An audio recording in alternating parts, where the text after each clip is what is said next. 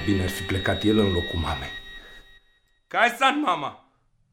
Haide, care mama? Lui Țânuc nu i-am spus. Dar eu știu că mama... Acum că e aproape martie, mi-au înghețat vârfurile. O fi de la emoții, pentru că astăzi am să-i spun. Am să fac cumva să-i spun. Despre ce vorbiți? Despre partea interesantă a liceului pe care tu ai ratat-o.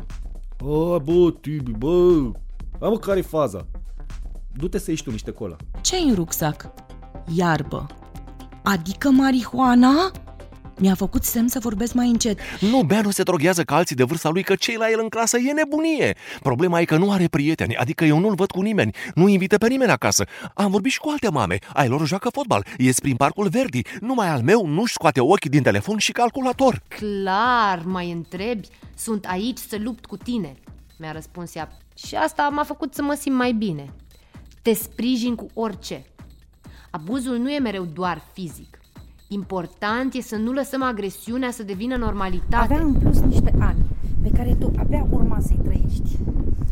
Și când ți-a zis că așa e mai bine, ai înțeles ce era de înțeles. Atunci ai început să te compromiți. Am 18 ani este un proiect al Asociației Art No More, cofinanțat de Administrația Fondului Cultural Național. Muzică originală și sound design Miron Ghiu.